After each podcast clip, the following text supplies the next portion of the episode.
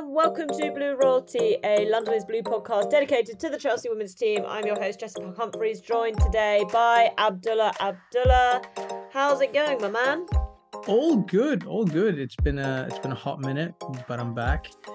But it's been good. Chelsea have been winning. At least one side of Chelsea have been winning. Things have been going well there. Otherwise, it's been busy. But good to be back. How are you doing? Yeah, good. I feel like you've put an idea in my head, which is that I think we need the boys to make a t-shirt, which is like, if in doubt, watch the women, because I feel like that's just the general vibe. I'm going to ping that one over to them so they can pick that up. Got to start the show by thanking everyone who tagged us in your Spotify Wrapped. Love seeing you guys show how much time you spent with us this year. It's always nice to know people are listening, and we're glad you're enjoying it. For anyone who didn't have us in their Spotify Wrapped, do better. There's always next year. I'm kidding a little bit, but if you want to subscribe or rate the show, much appreciated as always. We have hit international break o'clock, which I always go into, Abdullah, feeling like bummed out because I much prefer watching Chelsea to, in my case, watching England.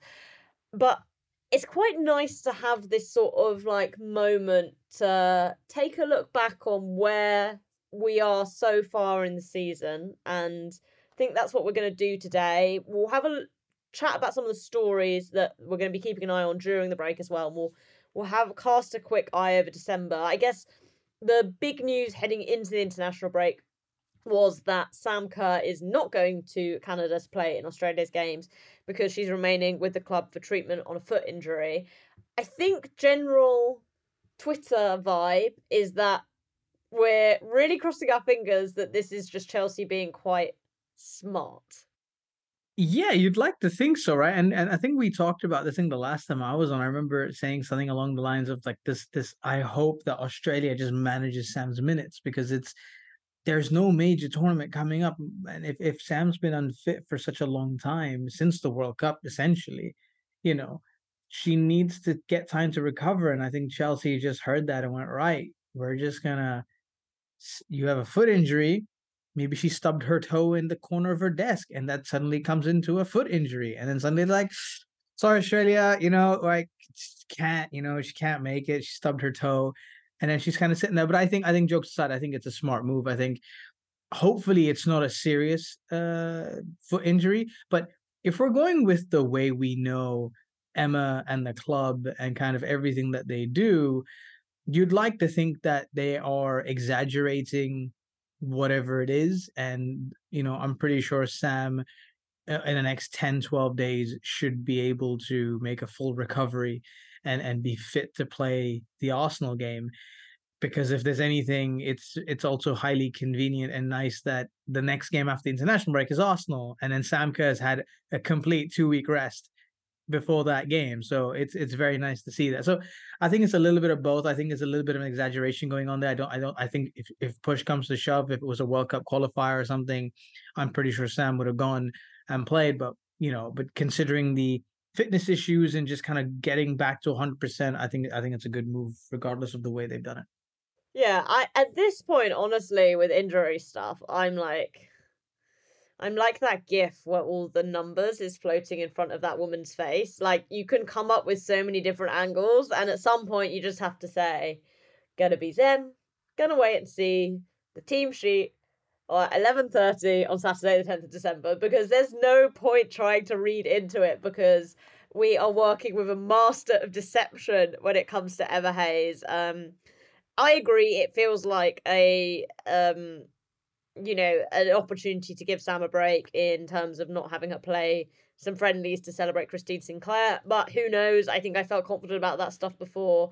And then, you know, I mean, the Millie Bright, I'm fine. We've already had one this season, and then suddenly she's out for an enormous amount of time that we don't know. Okay, let's reflect on the season so far. We have played 10 games. A nice round number. 8 in the WSL, 2 in the Champions League. We have won 8 of those. We've drawn 2. Top of the WSL with 22 points, goal difference of 28. What stood out to you so far this season, Abdullah? I think probably the two biggest things that have stood out to me is probably the first thing is I think Emma has rotated the side a lot better in these first 10 games of the season than she has, and I think in the last couple of years. So that's one thing that stood out. And two, because of that, I feel like the players that have come in that we would usually associate as more of the squad players or the rotational players are starting to become so good that they're looking more and more important and becoming first team players, where you kind of have to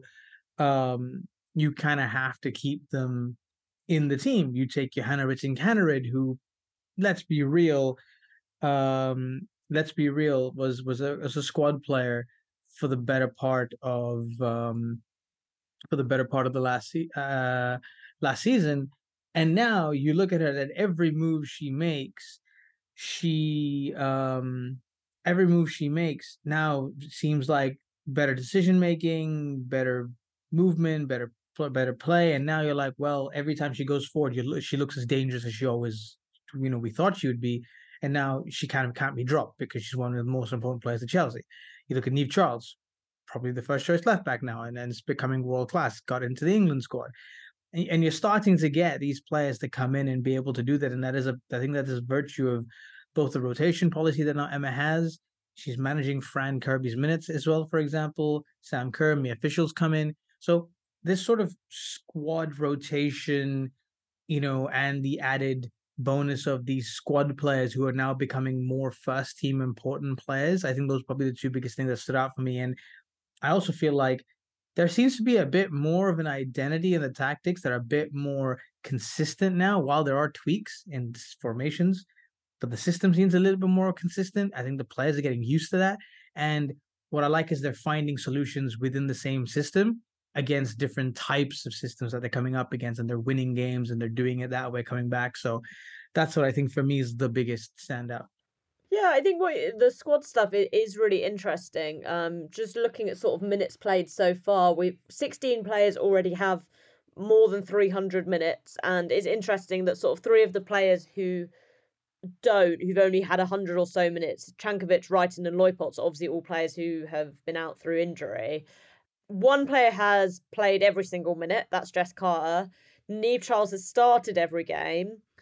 Millie Bright started every game until she got injured, so maybe she would have also been up there. And then Kirby and Fleming are the two to have featured every game.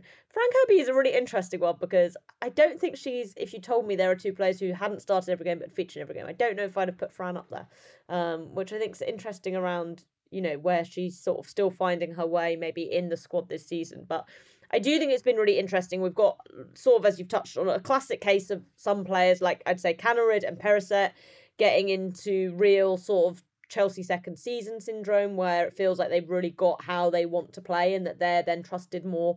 But it's also been really exciting to see players like Nuskin and Ashley Lawrence, who are coming in this season for the first time, but they've still been given significant minutes as well. And it does feel like we have a, genuinely very strong rotation options, especially given those players out. And, it's like, obviously then we've got Aggie Beever-Jones, who's contributing loads. And it's one of the things that I think is really interesting, Abdullah, and I don't know what you think about this, is Mia Fishel has probably played quite a bit less than I would maybe have expected her to, given that Sam was sort of coming back from this injury, given that she sort of had that goal against Spurs. What have you sort of made of the Kerr-Fishel rotation? Because I definitely thought we'd maybe see a little bit more of it than we have. Yeah, you're right. I think after the first game or two, I thought, I thought Mia would definitely be playing a lot more minutes than she has. And I didn't think she played too badly in those first couple of games for her to be able to play the minutes she has after that. I think kind of a mixture of Lauren James being up there and scoring, and then you have Kaneryd, then you have Kirby coming in the odd game here and there. And then obviously Aggie Beever-Jones is another big one that's kind of burst onto the scene, and obviously another player that we talked about, the rotation and squad players coming up and actually contributing. I think Aggie obviously belongs there as well.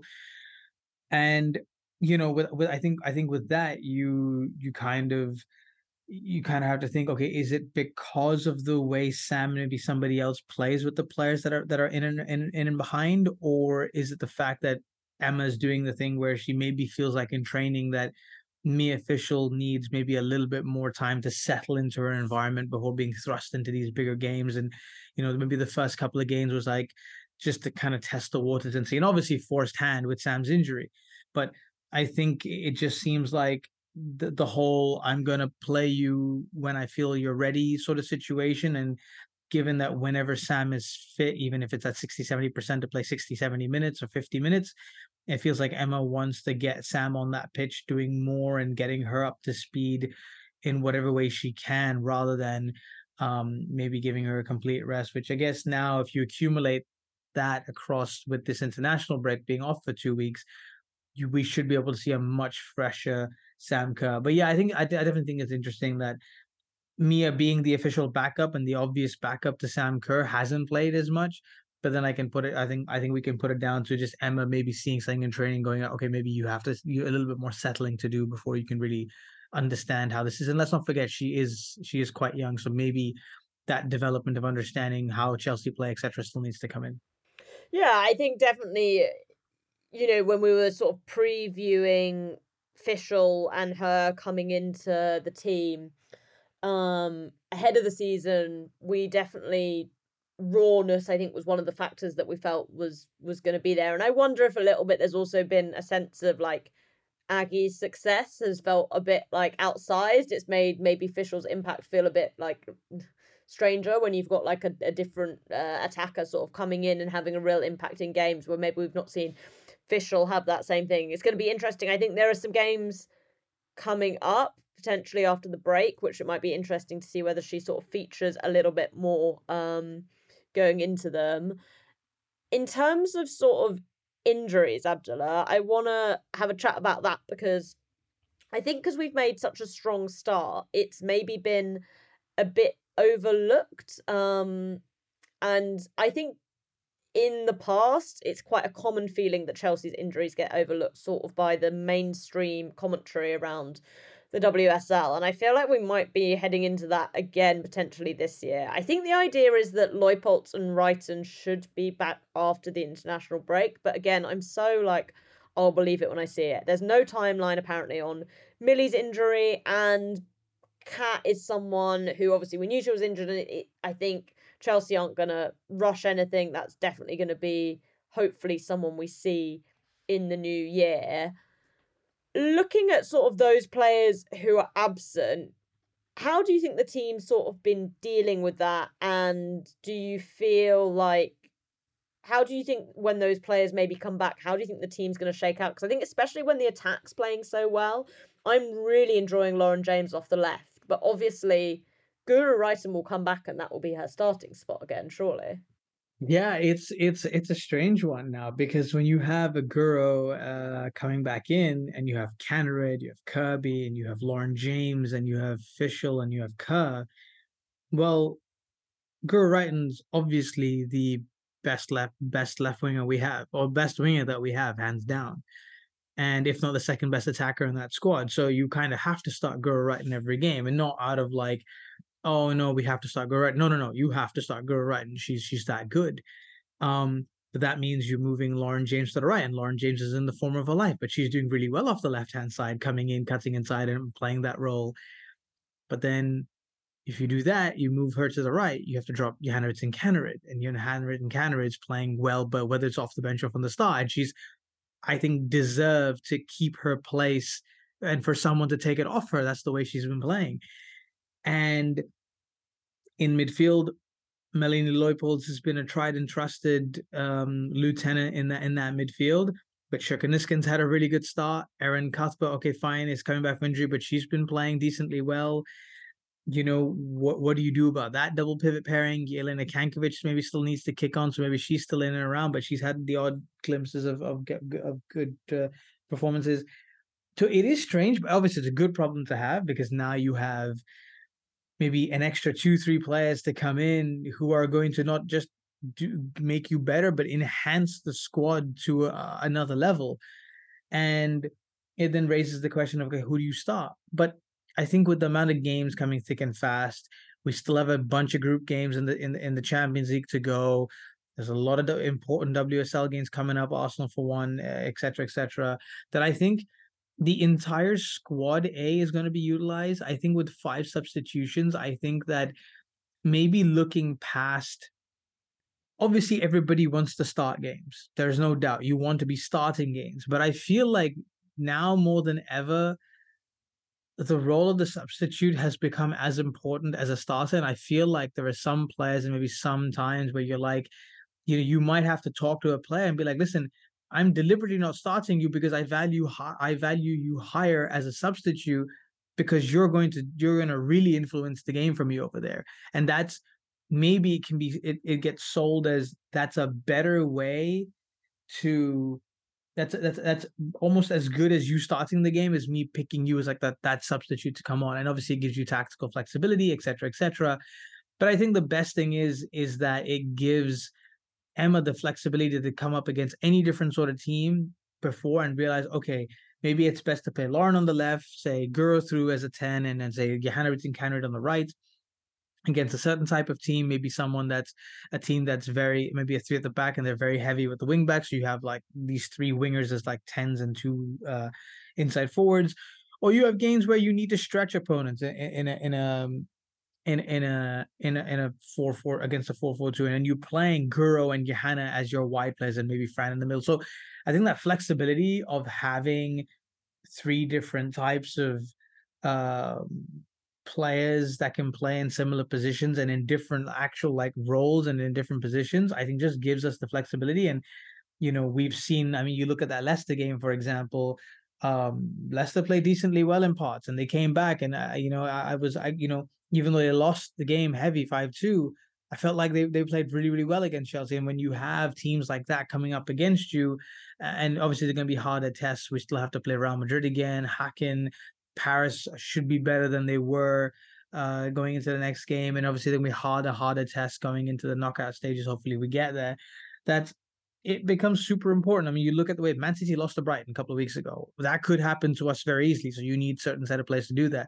And I finally feel like we have the squad to be able to turn that around and go, okay, certain opposition, we play these set of players, certain opposition with these players, and these players can come off the bench and do what they need to do.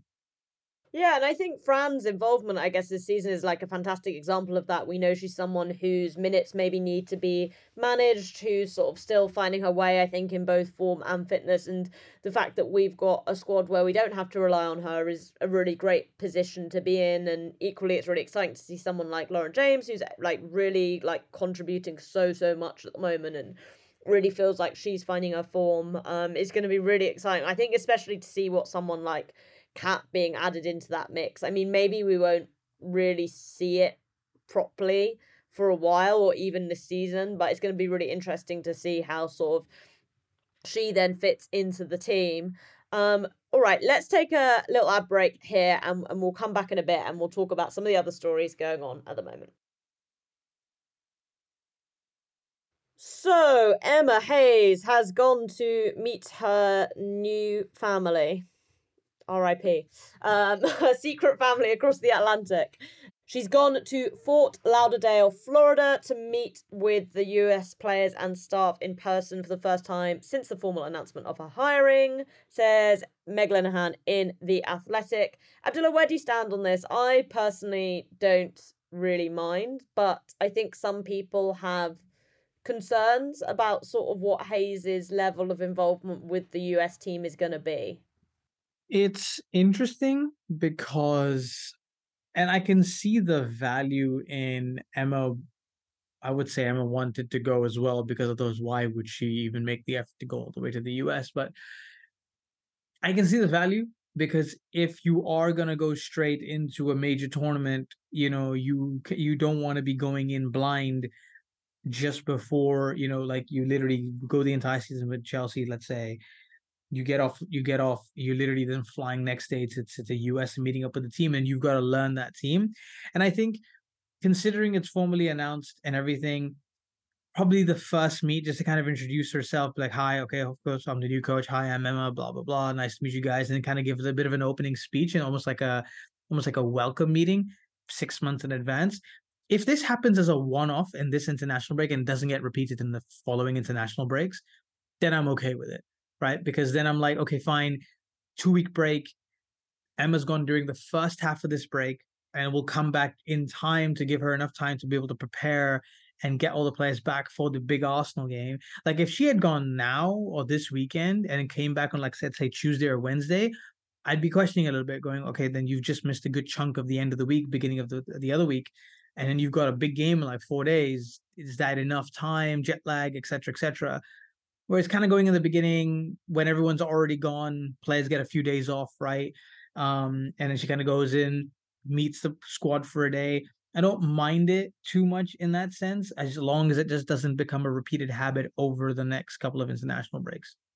Yeah, I think ultimately, like you're saying, at the end of the day, no coach is spending every single second of the international break not doing anything else. And it's one of those things where I think, you know, the sort of optics around it look worse than the reality of it. Yeah. You know, like, for example, previously, Hayes would be off doing media stuff with ITV for the England games, which is something I always found super bizarre because I found it irritating that she was sort of talking about our players and other players. And I know lots of people enjoy her commentary. She's a very good commentator. But for me, that always felt like a bit of a strange conflict of interest that I didn't really enjoy. Yeah, I think it's kind of understandable. And when the reality is otherwise, the potential is she sort of would leave us mid-season. I'm like, feels like a fairly small cross to bear. Let's move on to then Amy Claypole's contract, which she signed the other day. Claypole is, for anyone who doesn't know, a very highly rated academy player who has scored buckets of goals. She's just turned 18, signed a deal to the summer of 2025 with the option to extend by a further year. So it's sort of like 18 months plus one. She has played for the first team before. She came on against Villa in the FA Cup 2 years ago, and she came off the bench against Brighton last year and against Reading in the FA Cup as well. I think, Abdullah, this is a player who's clearly very talented. She's clearly too good for academy level at this point. It's going to be interesting to see where she sort of goes from here in terms of whether, you know, she sticks with the academy this season, whether she goes out on loan. Obviously, we've had a lot of academy players sign contracts over the past couple of years. Some, like Emma Thompson, have sort of already moved on out of the club. Some, like Aggie Beever-Jones, are thriving. Where do you sort of, like, how excited do you get about these things? I think obviously everyone wants to see academy players coming through, and it's nice to see sort of the club selecting from that sort of, like, cream of the crop to give professional contracts out. But also, you know, when you see an 18-year-old coming through, like, they've still got so much more development to do, as we've seen with someone like Aggie, who went on, like, these multiple loans before she made the first team. Yeah, I think I'm a little bit more, I think I'm somewhere in between. I'm a little bit more excited, but at the same time, I'm also still cautious, because we know that maybe now more so in the men's game, it's a little bit more prevalent that academy players will get chances and to play in first teams. Obviously, we've seen Mason Mount, Reece James, you know, et cetera, kind of come through and establish themselves in Chelsea, past and current, present, as like first team players, and obviously one's become captain of the club. But in the women's team, we haven't had maybe as much success in integrating those players. Rather, we haven't seen them develop into the level required to be able to stay at Chelsea and become regular first team players. And, you know, you maybe look at someone like Jess Carter. Fine, she was in Birmingham first, but she was 16 when she came through, you know, when she made her debut and everything, and she came in a little bit later. But to be able to develop a player like that through Chelsea is obviously then the dream. And I think Aggie Beever-Jones's path is maybe probably the perfect example of like, if a player is really, really good, you keep going on loan, you keep putting in the work, she comes in, she gets her chance, and she's now thriving in the first team. And that's probably where the optimism comes from, that if Aggie Beever-Jones is now finally broken through and proven that, okay, cool, I'm a first-team Chelsea player, I can do it, and I've already scored 5 and 5 sort of type thing.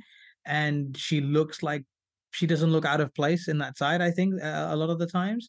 Then there is hope that of these graduates that are coming through, that there is a possibility of them establishing themselves. And so when Chelsea feel like, oh, this player, we're going to give her a professional contract. We see a future for her. You're like, okay, cool. That maybe they see something in X player.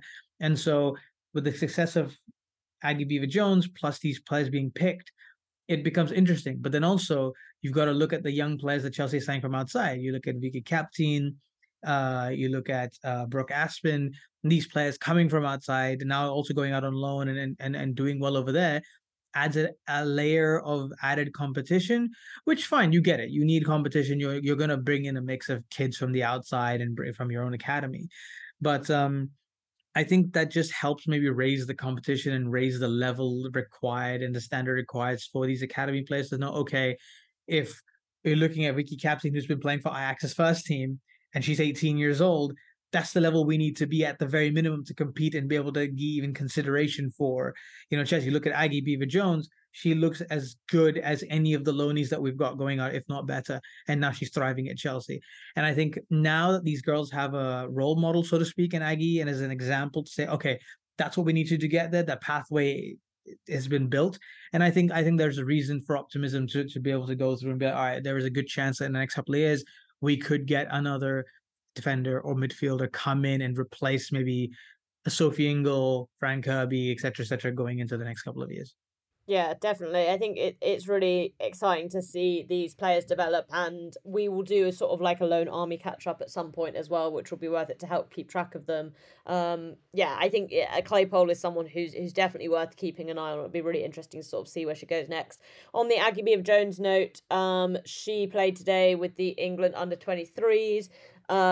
Basically set up the goal, which Katie Robinson from Brighton scored. I think I just sort of tweeted this, but proof that it's worthwhile, I think, for a player like her to go and play good minutes against a good France team and actually play rather than sitting on the bench for the senior side. So, yeah, obviously, I think, you know, how the rest of the season goes for her. Maybe there will be more to come and she might get a senior call up at some point. But I'm really enjoying that sort of England under-23 age group because I think it's really valuable for players like Aggie. All right, we will take another break here. And then when we come back, we will talk a little bit about Newco. So this is quite interesting news, Abdullah, and I think it's worth talking about because I think it's something that's going to become more important and we'll understand more about as the season goes on going into next year. Basically, the Women's Super League and the Women's Championship reached an agreement to proceed with a new company, hence the name Newco, which is going to run the women's professional game from next season. Basically, the FA announced a while ago that it didn't want to run the WSL and the Championship in the same way that the FA doesn't run the Premier League. They want an independent entity to run these things. The clubs have all got together. They've appointed a CEO, Nikki Doucet, who comes from a sort of banking and working at Nike background.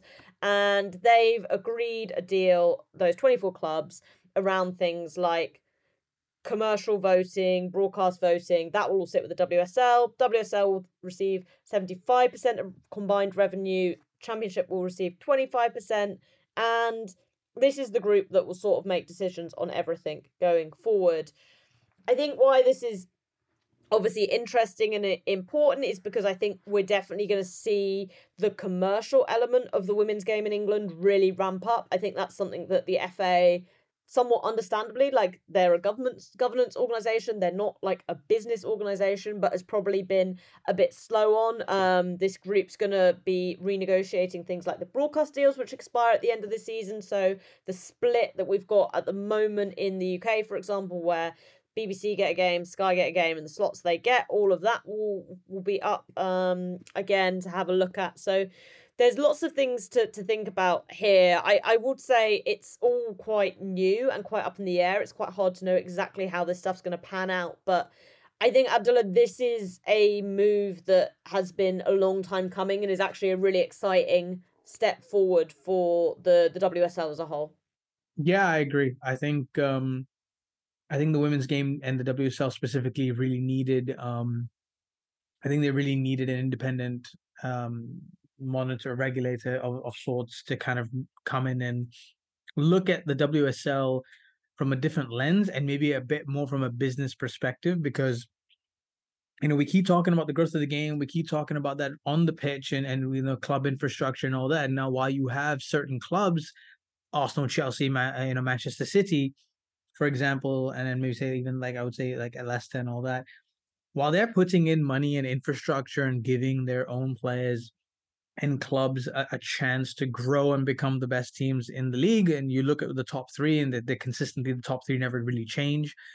I think that shows. But I think by having someone come in and really help to promote the game, and, you know, we talk about attendances, we talk about advertising, we talk about games being on Sky, BBC, etc., and then the coverage we have over there.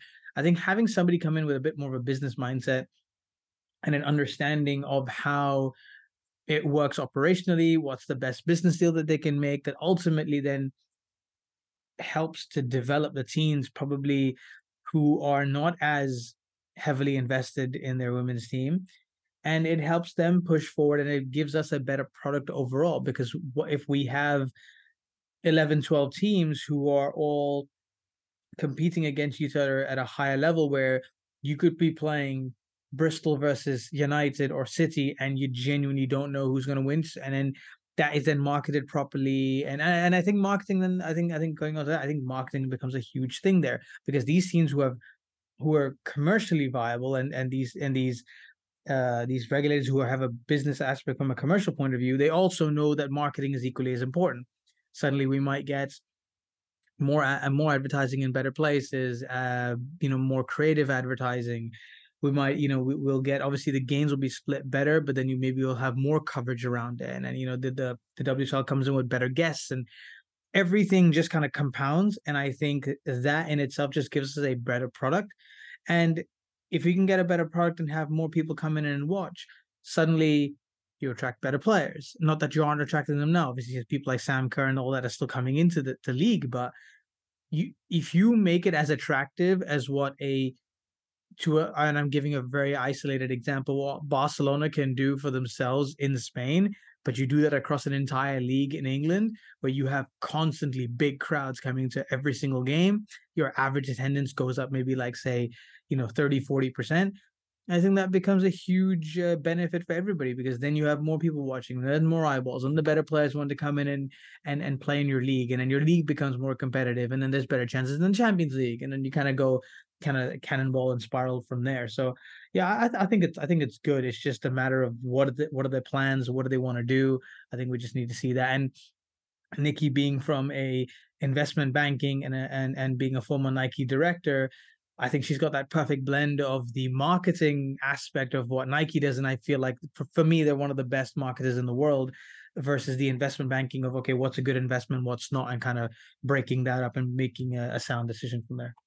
Yeah, definitely. And I think that element, that sort of business element, like you're saying there, will be really, really crucial. And I think it's going to put the WSL in a really exciting place moving forward. You know, it's kind of crazy to think, like, for example, the broadcasting deals were negotiated, I think, like in 2001, and the amount that has changed in the 3 years, it's night and day. Like, we know that women's sport and women's football is such a fast-moving, changing landscape, and it is really exciting to see hopefully a group that's going to be able to really keep up with that and really focus on that. Let's just wrap up, though, with looking a bit ahead at these games that we've got coming up. We are going to do a full Arsenal preview next week, so we'll go into that in a bit more detail then. But I just want to have a chat about December as a whole. It's a bit of a weird block of games, because we basically have 4 matches that take us up to the 20th of December. Other WSL teams will finish a lot earlier, because we're the only WSL team playing Champions League football. And then we're off until the 14th of January, which will be when the FA Cup 4th round takes place, which is the point where the WSL teams enter. So we've got 4 games, and then we've got a big chunk of time off for Christmas. So that Arsenal game is a really, like, intense way to get back into it. But then I think the 3 games after, not that they're not important, I think all of them have their own potential pitfalls, but they're 3 games which you like to think we'd be able to sort of focus and hopefully be in a good place at the end of the calendar year. So we've got Häcken at home on the 14th of December. We're then away to Bristol City on the 17th and then Häcken away on the 20th. Abdullah, what's your sort of like overview on these games? It's very hard in some ways to look past that Arsenal game because it's obviously such a big deal. It's realistically our biggest game of the season so far. But it, in some ways it's quite nice that maybe that's the sort of like first one up and then we've just got those three which feel more like games we just have to get through as opposed to like really tough challenges. Yeah, I agree. It's almost like get the hardest thing out of the way first, and then you kind of ease back into everything else. And I think in a way it's good because I think it's so easy for us and generally teams to come back from an international break. And when you come up against a quote unquote easier game, let's just say the Bristol game was swapped with the Arsenal game.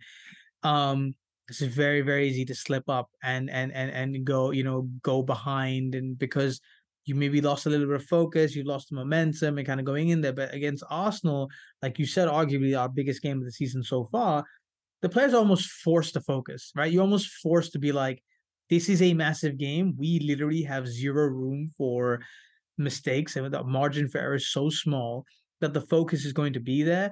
And you combine that with the adrenaline, the motivation, and probably half the players being fresh in Sam Kerr's case or in Fran Kirby's case, where those two players that arguably could be two of the most important players for us, and I can see them starting in that game because they're so fresh, that they'll go in, okay, all guns blazing, they're playing Arsenal, it's away from home, big game, first game back, let's go and do it. And then if you need to ease into Häcken, Bristol and Häcken again, all right, fine, just get through those games, get the three points each, and then you just kind of move on. Whereas if it was Bristol, Häcken, Arsenal, Häcken, it just kind of becomes a bit of a roller coaster. You're like, all right, fine, maybe in the third game you lose momentum, you don't do well. But if you come out with a win against Arsenal, that makes the next three games so much more better and easier to play.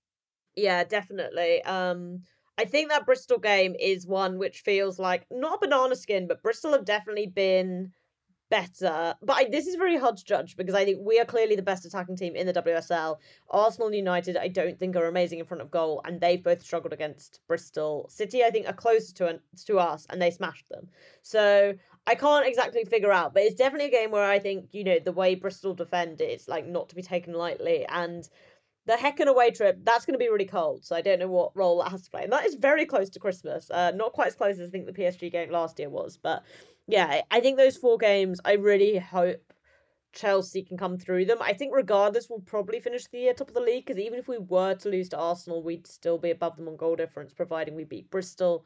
So that will be nice at the very least. And I think to a certain extent, I said this all counter-pressed at the start of the week, that it feels like for Arsenal, they see the game against Chelsea as an opportunity, which is understandable. If they win, they'd be level on points. But it also, I think, is a game which feels like the pressure's really on Arsenal, because if they lose, they're, sort of 6 points behind all of a sudden, and that feels like a very big gap.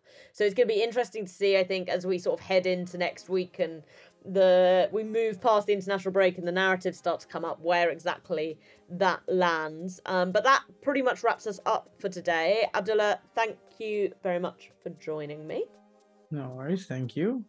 We will be back next week. We'll have two episodes for you. Not exactly sure what's coming out when, but as I say, we'll definitely have an Arsenal preview for you towards the end of next week, so keep an eye out for that. But until then, Chelsea fans, you know what to do. Keep the blue flag flying high.